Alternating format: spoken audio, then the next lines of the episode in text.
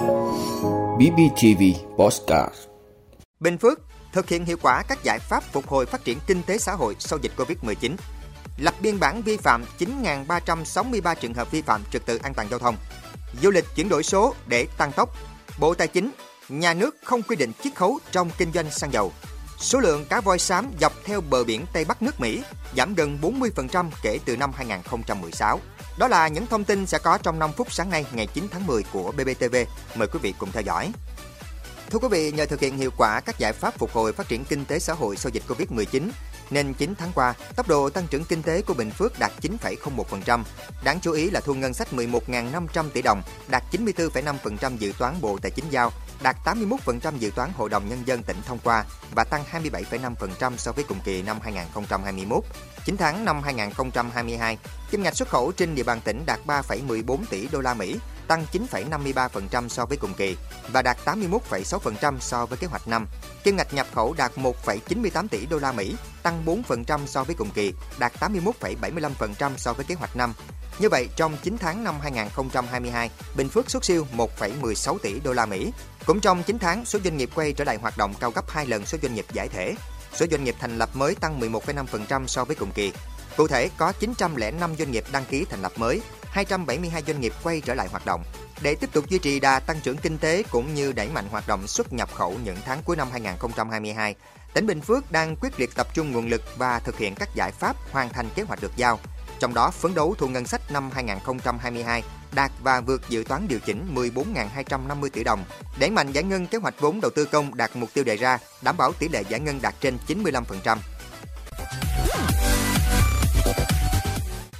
Thưa quý vị, 3 tháng qua, lực lượng cảnh sát giao thông công an tỉnh Bình Phước đã dừng kiểm tra 11.849 phương tiện, qua đó lập biên bản vi phạm 9.363 trường hợp, tạm giữ 3.820 phương tiện, đồng thời ra quyết định xử phạt với số tiền 23,3 tỷ đồng, tước giấy phép lái xe 1.758 trường hợp. So với 3 tháng liền kề trước đó, số vi phạm bị lập biên bản tăng 1.347 trường hợp, số vi phạm nồng độ cồn tăng 671 trường hợp, số vi phạm về tốc độ tăng 896 trường hợp, số vi phạm về quá tải trọng tăng 790 trường hợp, số vi phạm về tránh vượt, lấn làn đường tăng 144 trường hợp, Riêng tình hình tai nạn giao thông trên địa bàn tỉnh trong 3 tháng cao điểm được kéo giảm trên cả 3 tiêu chí, số vụ, số người chết và số người bị thương. Thời gian tới, cảnh sát giao thông công an tỉnh Bình Phước tiếp tục duy trì hai tổ kiểm tra, đặc biệt thực hiện nhiệm vụ tổ chức tuần tra kiểm soát, tập trung xử lý mạnh đối với các hành vi vi phạm trực tiếp gây tai nạn giao thông như vi phạm nồng độ cồn, ma túy, vi phạm tốc độ, chạy sai đường, phần đường, vượt sai quy định, đồng thời thường xuyên kiểm tra kiểm soát việc chấp hành quy định vận tải của các chủ phương tiện, doanh nghiệp vận tải trên tất cả các tuyến đường toàn tỉnh.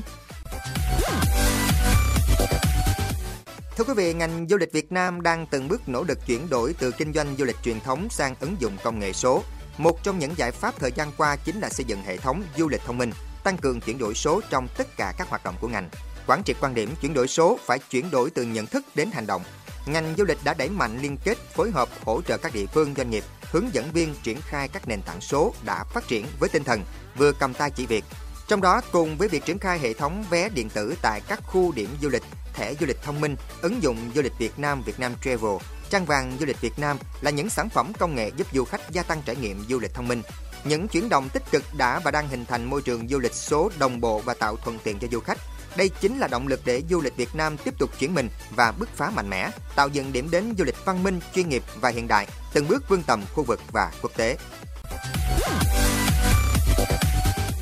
Thưa quý vị, Bộ Tài chính mới đây đã có công văn gửi Bộ Công Thương tiếp tục thông báo điều chỉnh premium trong nước, các chi phí kinh doanh xăng dầu và chi phí đưa xăng dầu từ nhà máy lọc dầu trong nước về đến cảng trong giá cơ sở xăng dầu. Đồng thời Bộ Tài chính đề nghị Bộ Công Thương có phương án điều hành giá xăng dầu trong nước phù hợp để việc tăng chi phí định mức này không tác động làm tăng giá cơ sở tại kỳ điều hành. Ngoài ra, Bộ Tài chính khẳng định, hiện nay nhà nước không quy định chiết khấu trong hệ thống kinh doanh xăng dầu. Bộ Tài chính cho rằng, yếu tố này chủ yếu phụ thuộc vào cung cầu thị trường, diễn biến giá xăng dầu thế giới, sản lượng tồn kho xăng dầu của các thương nhân đầu mối và phương thức bán hàng của hai bên.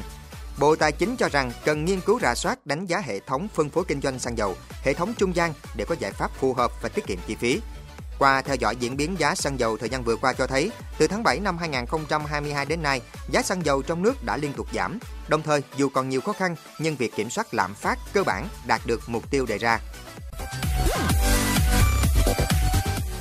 Thưa quý vị, theo nghiên cứu của Mỹ vừa được công bố, số lượng cá voi xám sinh sản thấp kỷ lục trong năm nay. Báo cáo của cơ quan quản lý khí quyển và đại dương quốc gia của Mỹ cũng cho biết mức giảm là 38% từ mức cao nhất vào năm 2016 với 27.000 con cá voi xuống còn 16.650 con trong năm nay.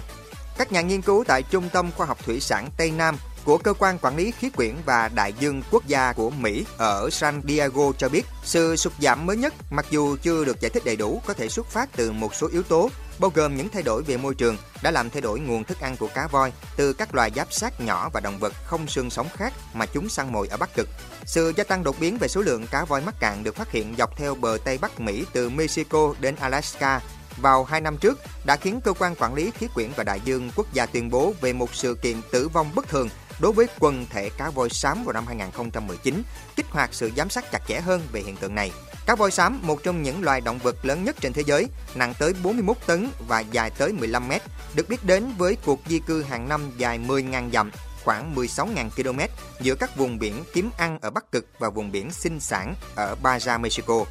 Theo cơ quan quản lý khí quyển và đại dương quốc gia, số lượng cá voi xám ở phía đông Thái Bình Dương đã giảm mạnh trước đây, như vào cuối những năm 1980 và đầu những năm 1990, khi số lượng của chúng giảm khoảng 40% trước khi phục hồi lên một mức cao mới. Vấn nạn đánh bắt cá voi thương mại từng đẩy cá voi xám đến bờ vực tuyệt chủng, nhưng chúng đã phục hồi đủ và được đưa ra khỏi danh sách các loài nguy cấp vào năm 1994.